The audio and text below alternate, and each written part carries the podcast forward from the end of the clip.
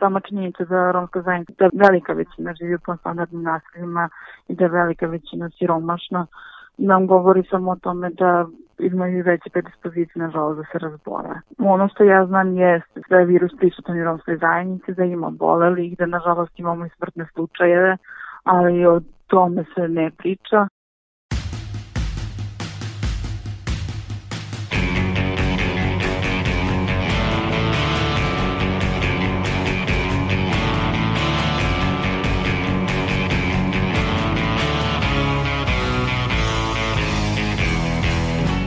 Slušate Reaguj, podcast nezavisnog društva novinara Vojvodine.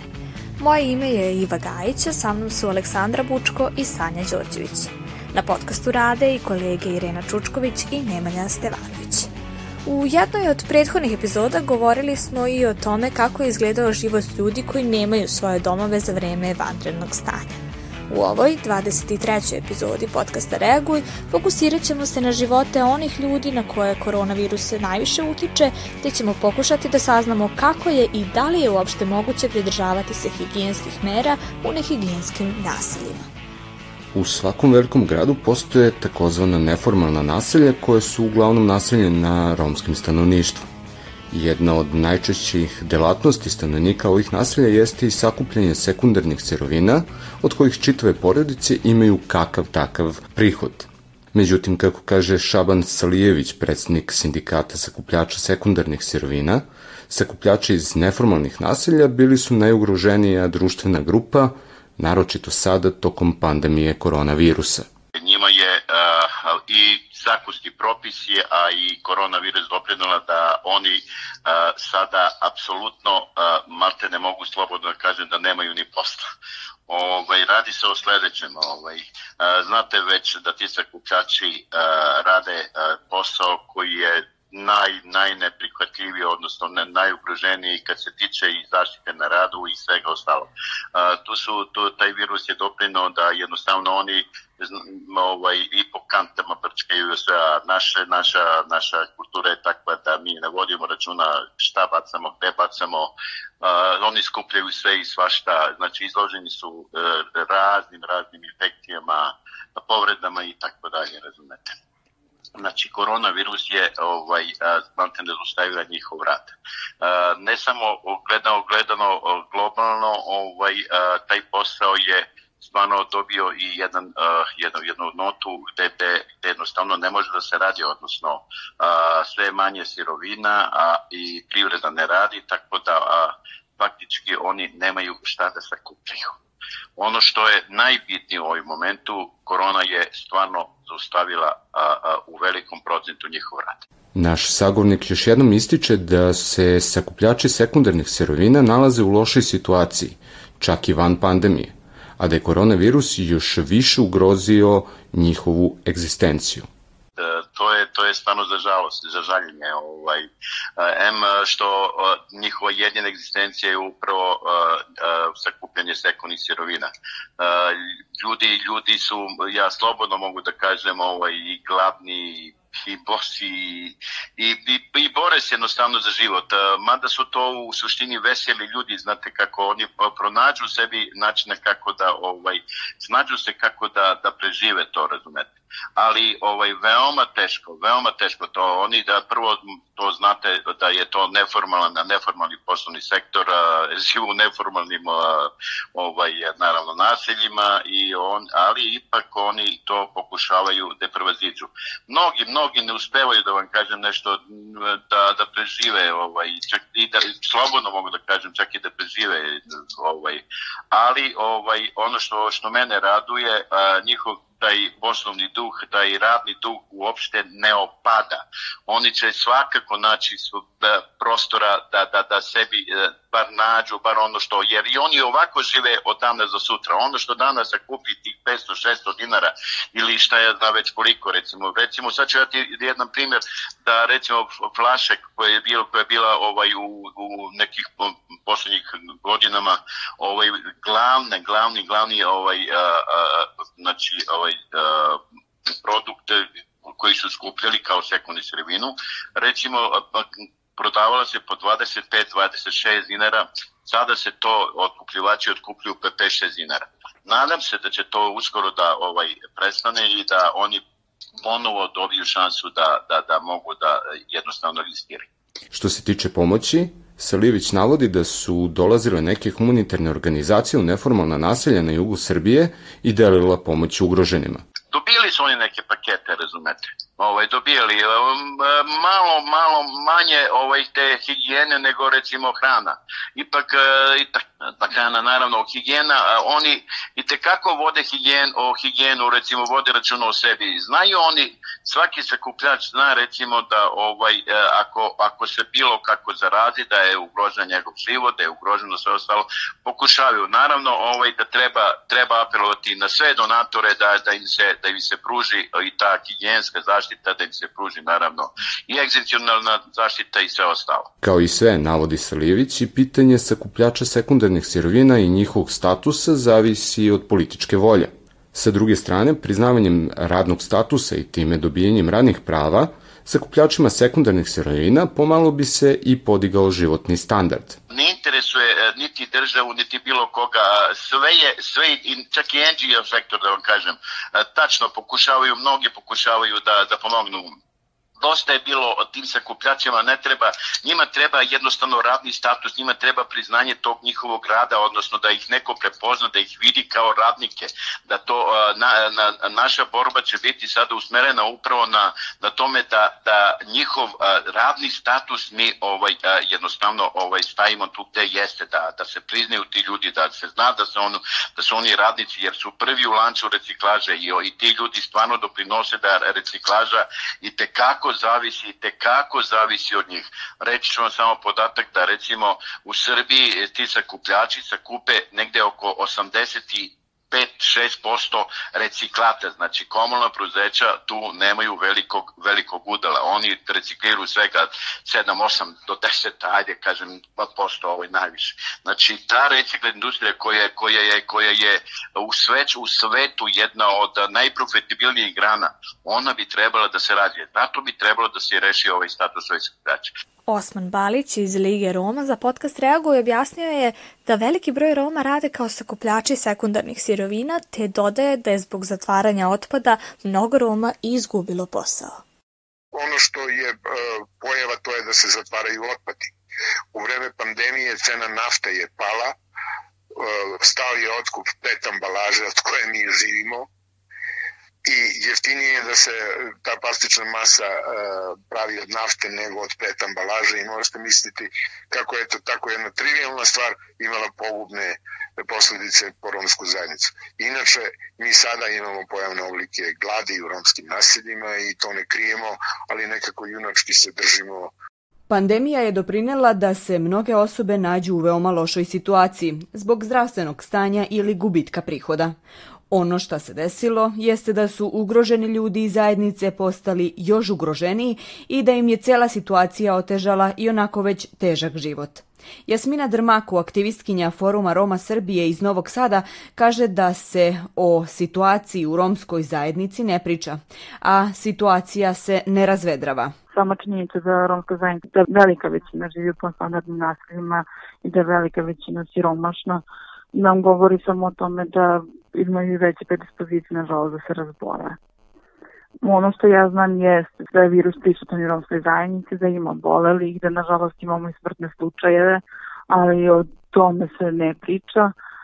Generalno postoji problem sa zapošljavanjem. Generalno kako je čitava epidemija, odnosno pandemija nastala, ljudi ostaju bez posla, nemaju šta da rade. A šta mislite kako je onda romskoj zajednici koja je i se kako bila, neza, mislim, bila nezaposlena i tako se tretira, a deo je sive ekonomije gde se bave trgovinom, gde se bave muzikom, a, ljudi gde se bave svakodnevno sakupljenjem sekundarnih sirovina, pogotovo na prvom mahu kad su imali policijski časa kada nisu mogli da izađu.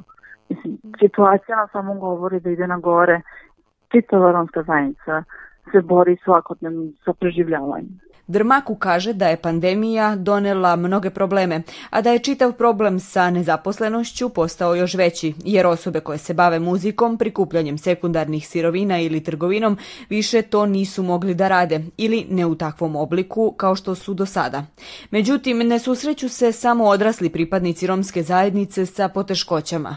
ono što je meni meni lično ostao najveći utisak jeste obrazovanje, jer evo konkretno govorim za naselje Veliki Rit, imamo mnogo dece koja idu najviše u osnovnu školu Dušan Radović i ova online nastava, znači imamo decu koje bi trebalo da prate online nastavu od kuće, a mi govorimo o podstandardnom naselju gde imamo redovno struju, tamo gde postoji električna energija, to su nemogućnost e, praćenja televizijskih programa kako bi se radio domaći zadatak, onda nemanje adekvatne tehnologije da se ti domaći zadaci pošalju putem online učionice. Sve su to neke sitnice, nažalost, zbog koje deca ne mogu da prate čitav obrazovni sistem i onda se desi da a, treba da odnesu u školu, da učiteljice ili nastavnik izađe sustati kao dobro donesite nam domaću ispisanu svesku i onda ni, ne mogu ni da prati domaće zadatke da odrade. I tako da mi sad svi zajedničnim snagama pokušavamo da nađemo neki sistem koji će bolje funkcionisati ukoliko ne daj Bože u septembru nastavi ponovo ta online nastava. Objašnjava i da su se kolege iz drugih zajednica u Srbiji fokusirali na probleme koji su najviše morili njihovu zajednicu. Od prikupljanja paketa pomoći na nivou cele države do posredovanja između zajednice i institucija. Najveći utisak što je ostalo na mene jeste ta potreba, ja sam se trudila zajedno sa svojim drugarima i kolegama da pomognemo, jeste ta komunikacija sa institucijama. Jer romska zajednica inače ne može da dođe do potrebnih informacija od institucija, a naravno sad za vreme korone, tako da smo mi na, na neki način bili sprega između institucija kao što su Nacionalna služba za zapošljavanje, Centar za socijalni rad, domovi zdravlja, osnovne škole kako bi podelili potrebne informacije. Urednik niškog portala Roma World, Turkin Ređepi, za podcast Reagu ističe da se o životu Roma za vreme pandemije nije dovoljno izveštavalo, a da su njihovi životi i tekako ugroženi. Ako pogledamo mainstream medije, znači vrlo se malo pričalo ovaj, o, romskom o romskoj zajednici, odnosno o Romima koji žive u tim, ajde da kažem, zaboravljenim naseljima. A, inače, zvanično u Srbiji postoje 593 ta neformalna naselja u kojima zvanično jeli, živi oko 150.000 Roma, nezvanično barem tri puta više. Uglavnom, veliki broj Roma se bavi sakupljanjem sekundarnih sirovina i mnogi, sad ovo je moje mišljenje, a, misle da, eto, Romi su navikli da žive u tom nekom svom prljavom okruženju i, i kako već. To su te neke predrasude koje, a, koje mnogi, mnogi, nažalost, ovaj, imaju. Među njima su naravno i naše kolege ovaj, novinari. Ja nisam video da je neko a, ponovno kažem, ni od lokalnih medija, ako pogledamo, dakle, u Srbiji da je izveštavao o tome a, da li neko od nadležnih e, posećuje romska naselja radi dezinfekcije ili čega već, da li neko odlazi po uh, ovaj, romskim naseljima da deli neke maske, rukavice, tu neku zaštitnu opremu, koliko je Roma i Romkinja uključeno u kriznim štabovima. Redžep ističe da su mnogi Romi ostali bez posla usled pandemije koronavirusa, te da nisu imali sredstva za život. On dodaje i da većina neformalnih naselja u kojima žive mnogi pripadnici romske zajednice nisu dezinfikovana. Ja sam, pored toga što sam urednik ovog portala, inače sam i facilitator Romaster programa koji se sprovodi u Nišu i mi smo poslali jedan dopis i vanrednom ovaj, štabu za vanredne situacije gde smo a, između ostalog i naveli da je u to vreme bila velika potreba za dezinfekcijom ovaj naselja što je učinjeno u nekim ovaj naseljima a, i nakon toga više i nije, niti su dolazili, niti gledali. I dan danas, dakle ne dolaze ovaj, u romskim naseljima da se to mm, naselja, ulice dezinfikuju. Dakle, malte ne smo ostali tu gde smo zaboravljeni, osim znači nevladinih, nekih nevladinih organizacija koji su dobri projekt, delili neke prehrambene pakete, A, I naravno znam da je i država, ministarstvo rada dalo tih nekih 50.000 paketa, taj neki kontingent koji je naravno stigao i u Nišu i podeljen je. Ako pričamo o Nišu, mogu da kažem da su mnoge porodice dobili po dva, tri puta, dakle, te pakete pre, prehrambene i higijenske, međutim, koliko sve to stvarno dovoljno ljudima da prežive, ako znamo da jedan broj, dobar broj Roma se bavi trgovinom, a, oni dva meseca nisu ništa radili, baš u tom jeku pandemije, a, niko im nije pomogao, osim onih 100 eura koji su dobili i to ne svi, Ređepi na primjeru iz Niša objašnjava kako nije u redu tražiti veći nivo higijene, a ne uzeti u obzir da mnoge porodice u Srbiji žive bez vode ili struje. Ja ću vam navesti jedan primjer. Uh, ovde u Nišu postoje jedno naselje, Bulevar 12. februar, uh, i tu živi nekih uh, stotinak ljudi, 22-3 porodice, i oni uh, baš za vreme, pand, uh, za vreme pandemije, odnosno pre pandemije nisu imali struju, pa smo na inicijativu tog našeg programa Romaktet koji sprovodimo ovaj, u obratili smo se ministarstvu i zamolili smo da na neki način ti ljudi dobiju struju, što je i učinjeno, ali samo pola, znači e, devet porodice su dobile struju, a ostale nisu dobile. I dan danas žive bez struje. E, I znači kako ako sad kažemo da mora topla voda, redovno da se peru ruke, jel tako ono, da se i ta distanca da se ispoštuje kod nas u naselja, odnosno kuće u naseljima su toliko blizu, toliko sve to gusto, na sve da ne znam šta bih vam rekao. A postoje još neka naselja u kojima sigurno a, nema ni vode, nema ni struje, Osman Balić iz Lige Roma slaže se da se, s obzirom na uslove u romskim naseljima, ne može očekivati da higijena bude na visokom nivou, te da su rizici za oboljevanje od koronavirusa veliki. Liga Roma je uh, ono početkom marta dakle, uh, formirala krizni štab Lige Roma. Liga Roma je jedna asocijacija nevladnih organizacija nekih 60 organizacija od Subotice dole do Bujanovca i mi smo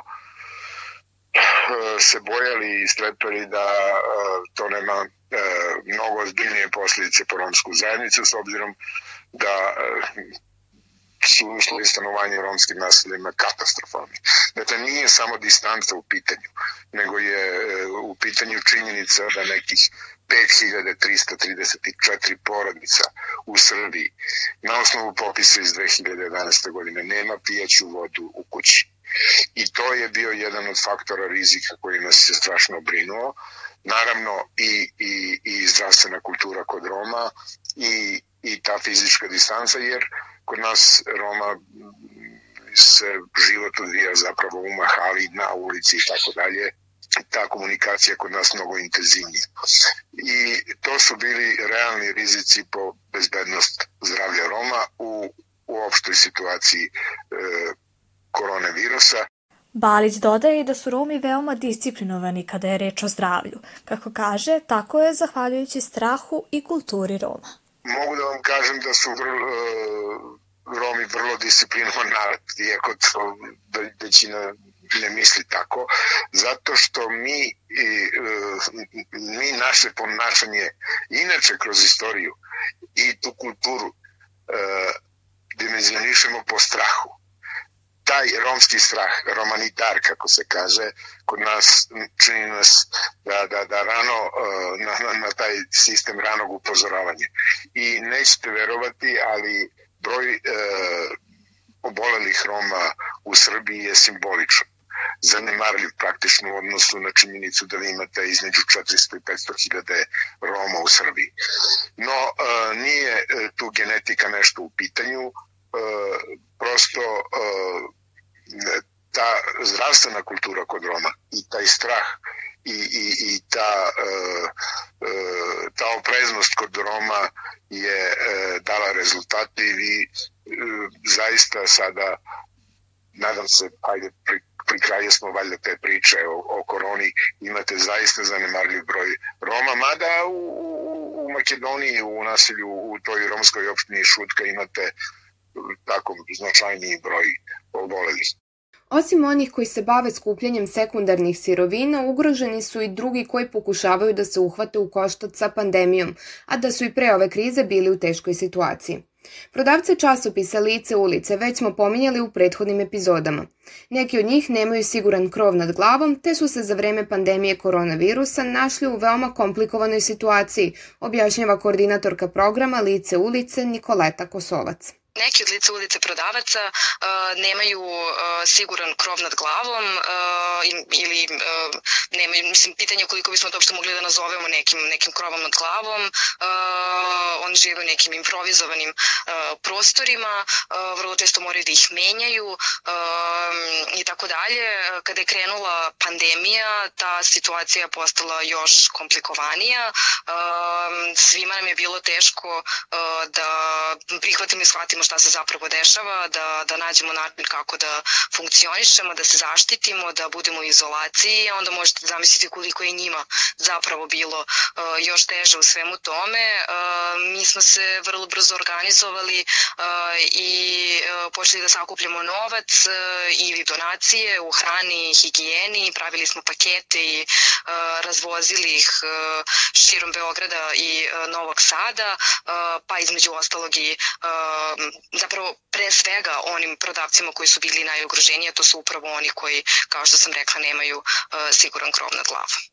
Nikoleta Kosovac objašnjava i zašto ne možemo biti sigurni na koji način su se prodavci časopisa Lice ulice brinuli o higijeni, jer, kako kaže, neki od njih nisu imali uslova za to. Što se tiče održavanja higijene, mislim, to je prosto, opet, jeli, pitanje gde, gde zapravo žive uh, i, i kako to, to sve izgleda. Mislim, mi prosto ne ulazimo uh, u, u, u to kakve su, kakve su njihove navike i kako to sve izgleda. Naravno da smo pričali sa njima na svakodnevnom nivou da moraju da, da, da povedu računa uh, i da, da, da probaju da se zaštite onoliko koliko je to moguće. Uh, mi smo se trudili da u svim tim paketima koje smo im uh, dostavljali uh, uvek imamo i uh, dosta tih proizvoda koji su higijenski, da imamo i maske za njih svaki put, da li su to ove koje se peru, jasno nam je da je njima jako teško da, da mogu da ih operu redovno i da mogu da ih prepeglaju i svašta nešto, tako da smo se trudili da im to češće to sve donosimo. Takođe smo na telefonu bili tada, a i dalje smo sa, sa svim našim prodavcima, pa između ostalog i, i onima koji su, koji su najugroženiji kojima sada jeli, najviše i pričamo, tako da smo i, i, i na taj način pokušavali da budemo podrška i da, da probamo da ih podsjećamo na ono što na ono što je, što je najvažnije u ovom trenutku, a to jeste da probamo da se zaštitimo koliko god je to moguće. Nikoleta Kosovac dodaje da se mnogo građana odazvalo akcijama prikupljanja pomoći za prodavce lice ulice, te da su zahvaljujući tome i pregurali ovaj period. Najveći uh, broj prodavaca se jeste vratio na ulice, ali dalje ima onih koji, uh, koji nisu, koji se uh, ili ne osjećaju dovoljno sigurno da bi se vratili na ulice ili nisu mogućnosti jer neki, neki od naših prodavaca su i smešteni u različitim domovima pa su tamo prosto i dalje u nekoj vrsti karantina. Um, a umeđu vremenu su organizovane razne vrste akcija, sakupljenja, uh, kao što sam rekla, i online donacija, pretplata i tako dalje. U Novom Sadu su uh, konkretno organizovana, organizovano je nekoliko puta sakupljanje uh, hrane uh, i uh, higijenskih proizvoda uh, u prostorijama naše partnerske organizacije uh, udruženja Patrija. Uh, jako puno ljudi se odazvalo uh, ovom pozivu. Uh, pored uh, hrane i higijene i nekih novčanih sredstava koje su uh, novosađanke i novosađani uh, donosili, javilo se i uh, dosta ljudi koji su probali na neke druge načine da pomognu, pa jedan od, uh, od njih je bio jedan taksista koji je pomogao jeli, da se sve to razveze posle na uh, različite uh, strane. Uh, javljali su se i neki, uh, neki mladi ljudi koji su želeli da volontiraju i da pomognu u tom raznošenju, telefoniranju i brizi uh, vezane za naše prodavci i tako dalje, tako dalje. Dakle, jako, jako puno uh, stvari se dešavalo uh, sve vreme i to je, mislim, i, i, i ono zbog čega je lica ulica i dalje tu i zbog čega smo i ovu uh, veliku prepreku za sada uspeli da prevaziđemo, jer bez solidarnosti i podrške uh, uh, svih vas koji ovo slušate i koji, koji uh, čitate i, i kupujete lice ulice, uh, sve to ne bi bilo moguće. Borka Vrekić iz Ekumenske humanitarne organizacije smatra da će se broj njihovih korisnika znatno povećati usled pandemije koronavirusa. Da, nažalost, to znači baš to da jako puno ljudi će sada tražiti pomoć e, i od humanitarnih organizacija, tako isto i od državnih institucija, jer jednostavno jako, mislim, svesni smo toga svi da svakodnevno sve više ljudi ostaje bez posla, da mali preduzetnici se jako bore sada da, da njihovi biznisi prežive, Tako da vidjet ćemo, nismo ni sigurni do kada će ovo trajati, ali svakako i ako uspemo da iskontrolišemo širenje virusa, ja mislim da e, svakako posledice će biti dugoročnije, da se oporavi ekonomija, samim tim i porodice, domaćinstva, e, najteže sigurno domaćinstvima gde i samo jedna osoba privređuje, sada su ti prihodi smanjeni, mnogo je teže da se preživi mesec, da se plate svi računi, tako da da, apsolutno baza korisnika EHO će definitivno da i već je evidentnije da će da se ovaj proširi, da će mnogo više ljudi da traži pomoć. Mi radimo na različitim projektima, tako da kolege možda više znaju jer mi koordiniramo svako svoje projekte, ali da, mislim, u priči sa i drugim kolegama svesni smo da je jako teška situacija. Ona kaže i da je ekumenska humanitarna organizacija za vreme vanrednog stanja uputila apel partnerima u inostranstvu, a potom i prikupila oko 150.000 evra za pomoć najugroženijim građanima Srbije. U aprilu ove godine, kada je negde posle marta, kada je baš izašla to vanredna situacija sa e, COVID-19 pandemijom širom sveta, isto tako i u Srbiji, Ekumenska humanitarna organizacija je odlučila da uputi apel svim svojim partnerima u inostranstvu koji e, podržavaju već dugo godina našu organizaciju kroz različite projekte. Znači da uputimo apel gde bi mi delili humanitarnu pomoć ljudima za koji smo smatrali da su najugroženiji za vreme te vanredne situacije. Naša ideja je da to budu znači, različite ranjive grupe, to su samohrane majke, ljudi sa najnižim primanjima, penzioneri sa najnižim penzijama, e, Romi, uspeli smo da prikupimo oko 150.000 evra za podelu humanitarnih paketa, što je oko 9.500 humanitarnih paketa, kada se pretvori u baš broj paketa koji, koji ćemo deliti, još uvek delimo na terenu.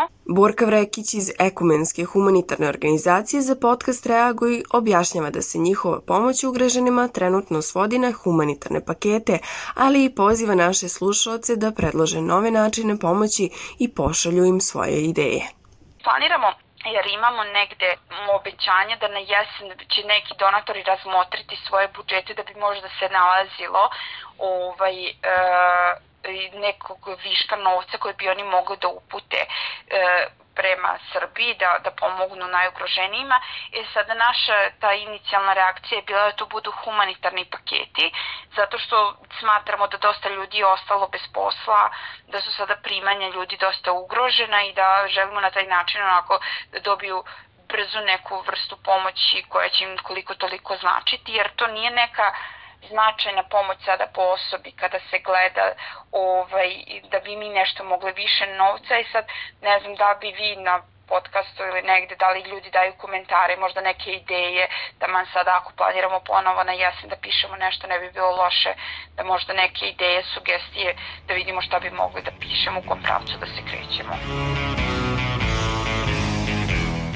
Ovim završavamo 23. izdanje podcasta Reaguju u kome smo govorili o uticaju pandemije koronavirusa na najugroženije građane Srbije. Da biste bili obavešteni o našim najnovim epizodama, prijavite se na naše kanale. Na iTunesu, Stitcheru, Castboxu, Sounderu, Google podcastima, kao i na sajtu podcast.rs. Ocenite naše sadržaje i naravno pišite nam ukoliko imate neki komentar ili sugestiju. Naša mail adresa je podcast.ndnv.org. Ukoliko želite da nas podržite, to možete učiniti na sajtu donations.ndnv.org.